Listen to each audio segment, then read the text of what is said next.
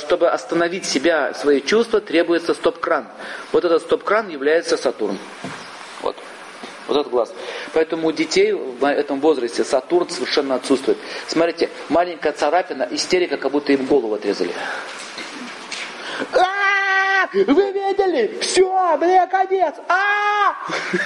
Видели, да? Дети. Маленькая царапинка, такая истерика. А разве взрослые не так себя ведут? Некоторые. Кто они так и не вышли из этого состояния.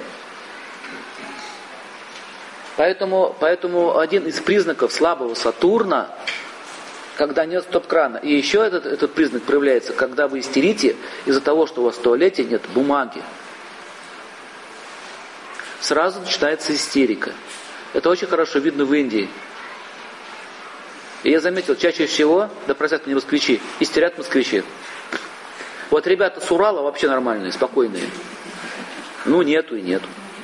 Нормально. Разберемся. Понимаете, они просто выходят и разбираются, или идут куда-то и покупают. То есть, смотрите, не возмущаются, не кричат, просто идут и покупают.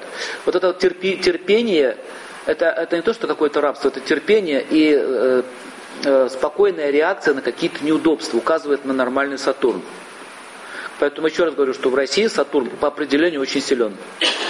Поэтому люди здесь очень выносливые. Люди очень выносливые. Заметили это? Выживают везде, где угодно.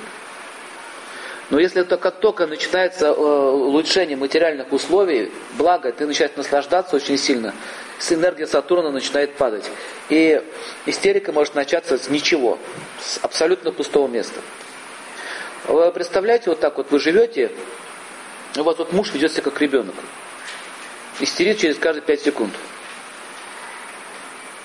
Женщина, хотите такого мужа? Кто хочет, поднимите. Почему он так себя ведет?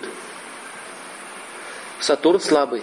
Пишите признаки слабого Сатурна. Это когда человек жалуется на свою жизнь. Он говорит, мне тяжело жить. Тяжело. Слово тяжесть присутствует в речи. Тяжело. Значит, по Юпитеру это я разочаровался, и у меня нет больше надежды и веры, да? А по Сатурну мне тяжело жить.